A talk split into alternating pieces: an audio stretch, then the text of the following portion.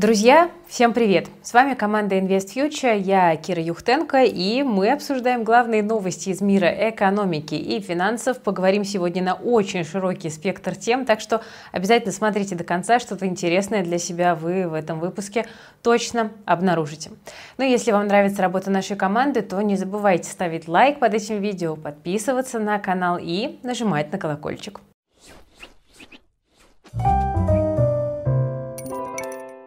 Ну, собственно, какой выпуск новостей без разговоров о курсе российского рубля? При том, что доллар уже 84, инвесторы вовсю размышляют о своих сделках, ну а мы пробуем разобраться, какие планы у рубля. Дальше вниз или все-таки обратно укрепляться.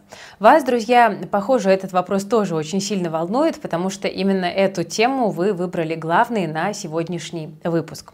Мы тут с командой даже сегодня сочинили частушку. Внимание, евро выше 90, доллар 84. Жить не так уже и просто. Доедаем пол в квартире. Это не я придумала, эту частушку э, сочинил сегодня Сергей Чернов, наш прекрасный журналист, ведущий и по совместительству корпоративный психолог. И, кстати, друзья, у меня для вас прям мега крутая новость, потому что мы с командой постоянно придумываем что-нибудь новенькое и нас не остановить. И вот э, завтра у нас на канале состоится грандиознейшая летняя премьера. Мы запускаем свое собственное интеллектуальное шоу. Оно называется «Рое от ума». Ведущий и организатор вот как раз-таки Сережа Чернов. Как будет проходить это шоу? В прямом эфире за звание самого умного в мире финансов будут биться топовые блогеры по финансовой тематике. Мы устроим такой настоящий тест-драйв их интеллекту и засыпем умными вопросами. Расслабиться они точно не смогут. И завтра на, стай, на старт у нас выходит первая тройка участников. Это Алексей Марков, Дмитрий Солодин и Дмитрий Черемушкин. Я уверена, что эти ребята знакомы всем, кто хоть как-то темой инвестиций когда-то интересовался. И, кстати, вы, друзья, тоже можете поучаствовать и попытаться утопить любого из наших уважаемых гостей. Для этого смотрите прямую трансляцию трансляцию у нас на YouTube и присылайте свои умные вопросы. Не нужно стесняться, потому что эта игра на вылет. До финала дойдут не все. Не буду пока все подробности раскрывать, чтобы сюрприз не испортить. Просто подключайтесь. 14 июня в 7 вечера по Москве мы будем вам рады.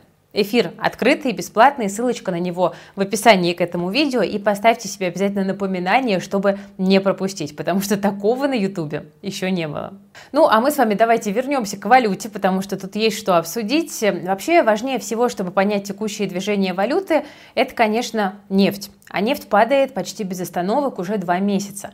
Это такой классический негатив для России, для рубля, это уже долгие годы так работает, и вместе с бренд проблемы и у Юралс, в мае она в среднем стоила на 9% ниже апреля. Так что снижаются доходы экспортеров и, соответственно, предложение валюты в России. И вот это и есть негатив для рубля. Мы уже недавно говорили о том, что важный вопрос для рубля – это риски рецессии в мире, потому что это снизит спрос и цены на энергоресурсы, на металлы, на другие ресурсы, ресурсы, которые Россия активно экспортирует, и приток валюты в Россию будет, соответственно, все меньше. При том, что импорт продолжает восстанавливаться, ну а когда спрос растет, но предложение снижается, то курсы, соответственно, растут. Но ведь слишком слабый рубль сделает импорт дороже и разгонит инфляцию, спросите вы. Ну, вообще да, если курс будет выходить из зоны комфорта, то власти тогда могут и вмешаться. Ну вот, например, в Сберинвестиции напомнили, как в апреле Минфин использовал словесные интервенции, чтобы остановить падение падение рубля. Это когда власти делают какие-то заявления, чтобы укрепить доверие и повысить спрос на рубль. Но пока что не стоит рассчитывать на какие-то более жесткие меры. Рубль колеблется, не падает прям камнем вниз. К тому же есть возможность подождать и понаблюдать. Да? Тот же ЦБ пока ситуация не особо беспокоит, потому что инфляция в России все еще достаточно низкая. Об этом мы тоже с вами говорили э, во вчерашнем выпуске новостей. То есть, значит, слабый рубль пока не сильно сказывается на потребителе. Но Банк России России еще скажет свое слово, потому что регулятор считает, что на ближайших заседаниях можно уже повысить ставочку. Ну а ужесточение политики ЦБ у нас традиционно укрепляет национальную валюту. И это может быть одним из аргументов к возвращению доллара ближе к 80. Некоторые эксперты тоже ждут, что падение рубля не затянется. Что говорят? Давайте посмотрим. Вот в Тинькофф Инвестиции сохраняют прогнозы на второе полугодие, ждут доллар по 74-78. В Финаме недавно тоже отмечали отмечали, что существенных причин для масштабного падения рубля нет.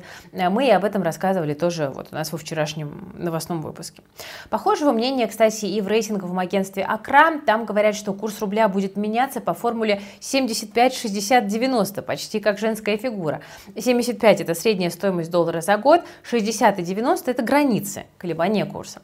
Впереди есть еще несколько важных событий, которые на рубль тоже могут повлиять. Обратите на это внимание. Это Питерский экономический форум, который совсем на носу, и это саммит БРИКС, который намечен на август. Влияние ПМФ на рубль мы затрагивали уже во вчерашних новостях. И давайте я напомню, что форум может нам с вами позитива добавить. Там могут обсуждать различные новые проекты, возможности привлечения иностранных инвесторов, капитала в Россию, ну и также планы перехода на национальные валюты в торговле, в том числе и на рубль. И вот здесь будет особенно интересно узнать про финансовую инфраструктуру для расчетов, хранения и инвестиций. А то российские экспортеры заработали миллиарды рупий, но они, как вы помните, застряли в индийских банках и не дошли пока до нашего рынка, чтобы курс рубля поддержать. Аналогично, в августе пройдет встреча стран БРИКС, и там мы ждем подробных разговоров о дружественных инвестициях, о расширении финансовых отношений, в том числе и в рубле. И вот это все тоже дополнительно может поддержать спрос на рубль и, соответственно, помочь ему укрепиться. Поэтому, возможно, поспешных выводов делать все-таки не стоит. Лучше следить за глобальными трендами, которые сейчас разворачиваются, ну а мы поможем в них э, не запутаться. Но в целом, конечно, вот в контексте текущего роста валюты прямо очень живо вспоминается цитата Эльвиры Сахибзадовны с последнего пятничного заседания Центробанка, где она порекомендовала хранить деньги в рубле. Ну вот все смотрят на рост курсов и говорят, ага, спасибо. Где все хорошо, так это на московской бирже, потому что индекс российского рынка продолжает свое турне по локальным максимумам. Если вы вдруг еще не заметили, то главный российский индекс уже торгуется выше значений, которые были на открытии рынка 24 февраля прошлого года. Это правда удивляет, с каждым днем все больше и больше. Еще полтора года назад российский рынок буквально хоронили, но оказалось, что бизнес как-то адаптируется, компании как-то перестраиваются, и рынок соответствующим образом на это реагирует. Не нужно забывать еще и про другой важный аспект. У российского инвестора просто нет альтернатив. Американский рынок слишком опасен, да, вклады едва догоняют инфляцию, недвижимость уже стоит космических денег. И тут фактически многие инвесторы так и рассуждают, что остается только два варианта. Старый добрый доллар, о котором мы с вами только что поговорили, и российский фондовый рынок. Рост последних дней можно еще связать с приближением важного экономического события. Еще раз, да, это Петербургский международный экономический форум. Там точно будет много заявлений впечатлений по поводу текущего состояния российской экономики, его будущего, ее будущего. А, и наша команда будет очень внимательно следить за форумом и оперативно вам докладывать о главных тезисах, которые влияют на фондовый рынок и экономику. И они, скорее всего, в котировках тоже будут отображаться. Так что э, тут, если хотите вот очень внимательно отслеживать все события вокруг ПМФ, то рекомендую подписаться на наш прекрасный новостной телеграм-канал If News, где мы будем ПМФ очень детально и подробно для вас освещать. Ссылочка на If News есть в описании к этому видео. Не пропускайте, наша команда работает 24 на 7, вытаскивает для вас самые важные новости, которые могут повлиять на ваш кошелек и максимально подробно их объясняет. Кстати, обратите внимание, что вместе с рынком сегодня летят наверх и производители удобрений, и происходит это несмотря на то, что вокруг них установился негативный фон. Благодаря низким ценам производители удобрений смогли избежать уплаты дополнительных налогов в бюджет, и вместо ожидаемых правительством 120 миллиардов рублей бюджет получил всего лишь каких-то скромных 5 в виде экспортных пошлин. Как компаниям удалось этого налога избежать? Ну, тут дело в том, что налог взимается только при условии, если контрактная стоимость тонны удобрений превышает 450 долларов. И вот тут в игру вступает сам мистер рынок. В настоящее время сделки, например, с хлористым калием заключаются по цене там 300-400 долларов. Некоторые аналитики даже прогнозируют дальнейшее падение цен до 260 долларов за тонну. Ну и тут такой момент, что в этом как раз-таки и есть вот текущий негатив для Фосагро и Акрона. Власти намерены исправить это налоговое недоразумение и дособрать то, что они прогнозировали. Пока не очень понятно, какие каким будет новый налог, но очевидно, что условия будут адаптированы под нынешний рынок. Так что лафа вот этих последних полутора лет для компаний-производителей удобрений, похоже, заканчивается. Такие изменения, ну, понятно, что повлияют и на рост бизнеса, и на рентабельность обеих компаний, да, Фосагро, Акрона, поэтому тоже имейте, пожалуйста, в виду этот потенциальный негативный фактор. Идем дальше. Любопытная статистика. По отчету консалтинговой компании Henley Partners в 2022 году 8,5 тысяч долларовых миллионеров покинули Россию. В настоящее время в России проживает почти 68 тысяч миллионеров, 405 э, санти-миллионеров, то есть людей с более чем 100 миллионами долларов, и 43 миллиардера при общем населении в 144 миллиона человек. Но надо сказать, что Россия не является лидером по этому показателю.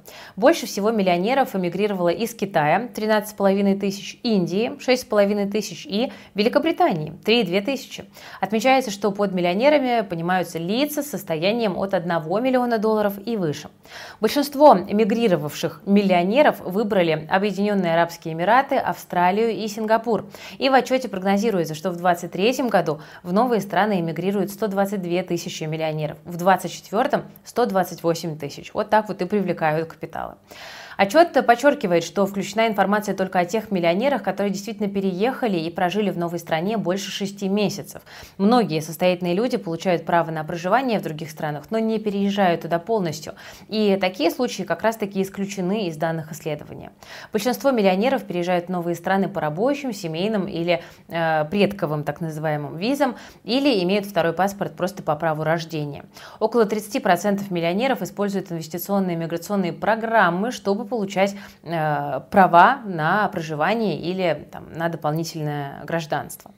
Что значит эм, отток миллионеров для экономики? Ну, мне кажется, тут все логично. Кто-то скажет, богатые пускай и уезжают, но по факту это снижение инвестиций в страну, потому что миллионеры и богатые часто инвестируют в свою страну, в том числе там бизнес, недвижимость, акции, другие активы. Если они покидают страну, то, соответственно, им уже инвестировать сюда не так выгодно, они становятся нерезидентами, и уровень внутренних инвестиций может снижаться.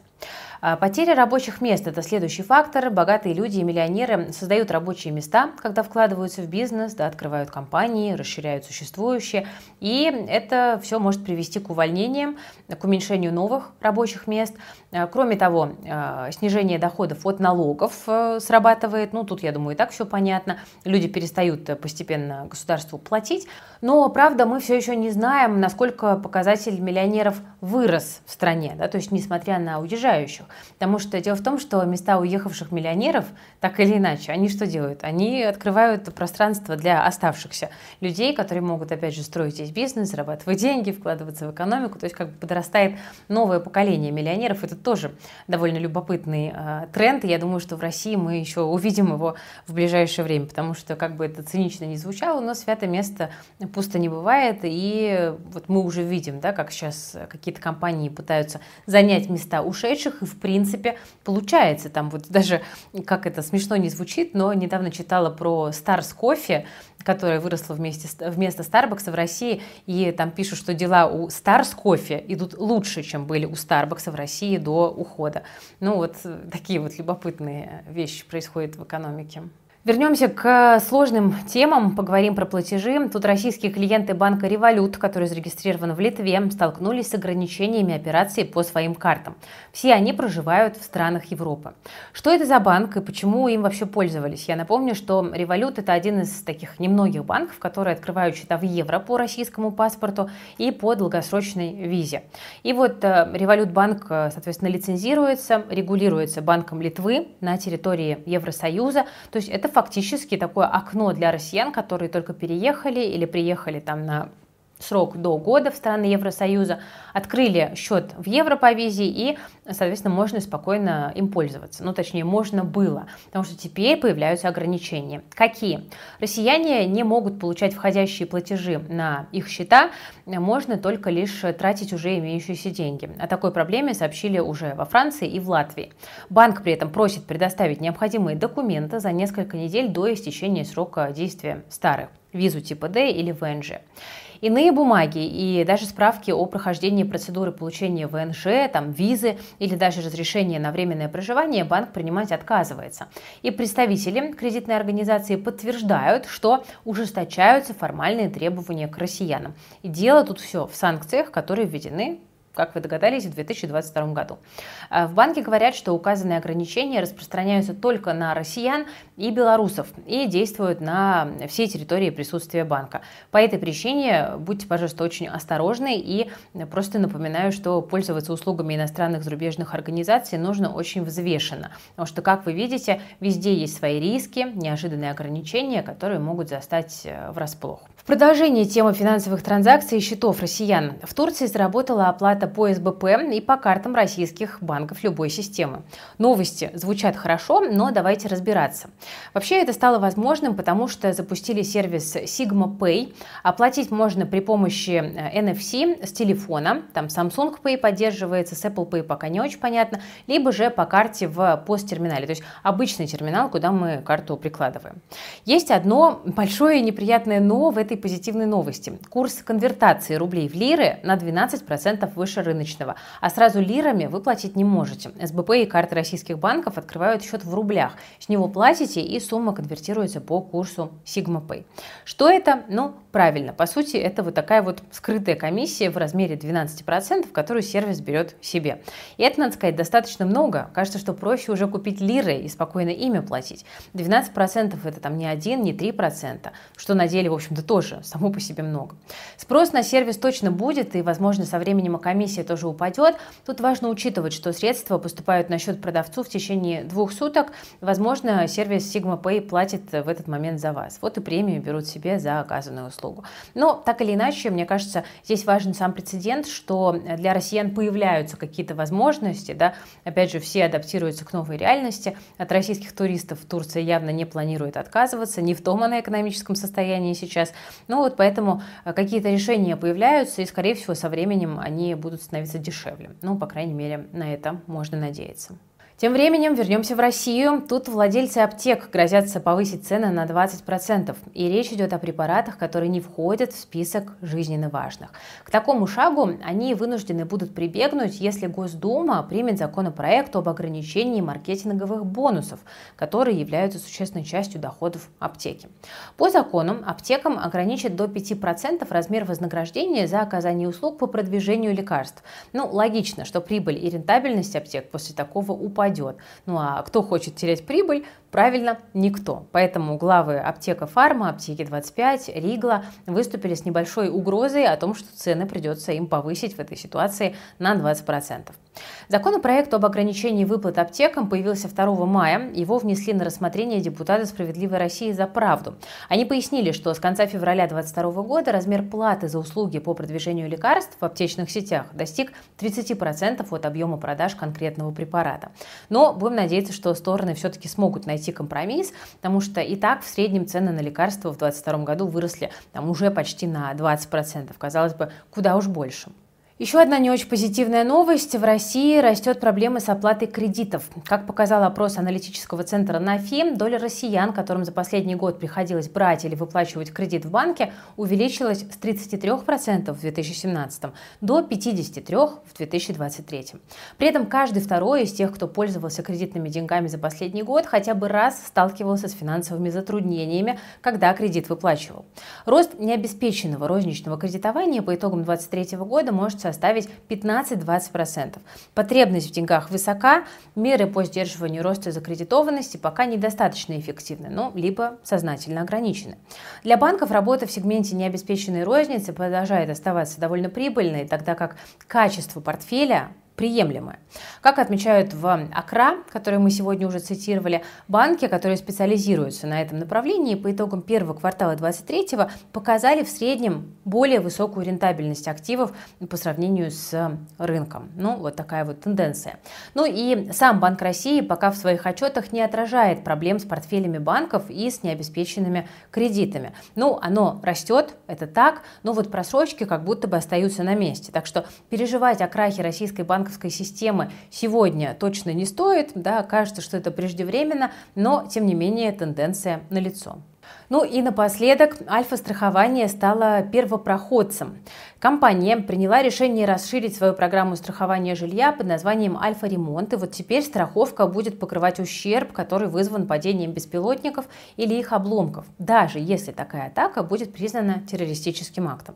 Раньше с этим были проблемы. По многим страховым полисам любые террористические акты исключались из страхового покрытия. Мы с вами это обсуждали несколько недель назад. Ну вот этот риск теперь будет автоматически включен в новые полисы с расширенным покрытием. И при этом стоимость страховки не будет значительно изменена, сообщают в Альфе. Клиенты, которые уже заключили договор, также смогут добавить риск терроризма в свою страховку путем заключения дополнительного соглашения. Для получения выплат клиентам потребуется предоставить документы от МЧС, Росавиации и подобных компетентных органов, и, в принципе, проблем вроде как не должно возникнуть. А после начала всех событий количество обращений по страхованию от терроризма выросло значительно, и председатель наблюдательного совета российского антитеррористического страхового пула, а есть и такой, Александр Гульченко, сообщил, что число обращений увеличилось в 3-5 раз. Этот риск особенно актуален в приграничных регионах, но рост числа обращений зафиксирован, в общем-то, по всей России. Запрос рынка понятен, да, он довольно резко вырос в последние несколько недель, и альфа-страхование на него отреагировало. Причем я думаю, что, скорее всего, и другие страховые компании тоже последуют за этим. Поэтому вот э, кто хотел бы подстраховаться, следите, пожалуйста, за рынком. Но в целом кажется, что для страховых компаний, ну, по крайней мере, в текущей реальности, это бизнес довольно-таки неплохой, потому что они приманивают да, новых клиентов, а при этом рассчитывают на то, что количество страховых случаев все-таки не будет э, большим. Я, кстати, не знаю, а, насколько они готовы работать с клиентами из приграничных территорий, если кто-то вот уже обращался может быть, расскажите, потому что кажется, что там им работать как раз-таки сейчас совершенно невыгодно. А вот там где-то в центральной России почему нет? Просто сыграть на возросших опасениях. Ну что, друзья, на этом сегодня все. Выпуск получился довольно разноплановый. Я надеюсь, что вам было интересно. Приходите, пожалуйста, к нам завтра на Роя от ума. У нас вся команда стоит на ушах, мы готовимся, потому что это технически довольно сложный э, проект, но при этом он нас, честно говоря, очень драйвит, ну, потому что это, правда, абсолютно уникальное интеллектуальное шоу. Э, естественно, никто не знает вопросов заранее.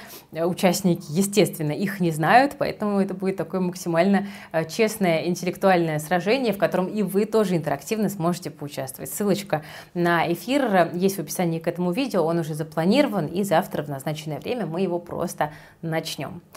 Вы смотрели Инвест Фьючер. С вами была Кира Юхтенко. Берегите, пожалуйста, себя, своих близких, свои деньги. Всем пока.